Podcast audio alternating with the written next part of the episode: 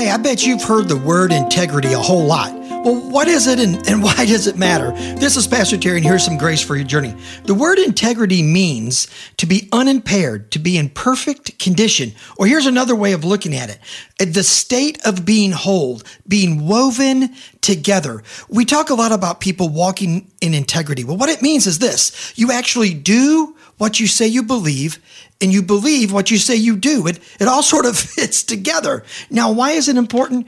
Because in Proverbs 20, the Bible says, the righteous who walks in his integrity will bless his children who come after him. Hey, you want to do something great for your kids today?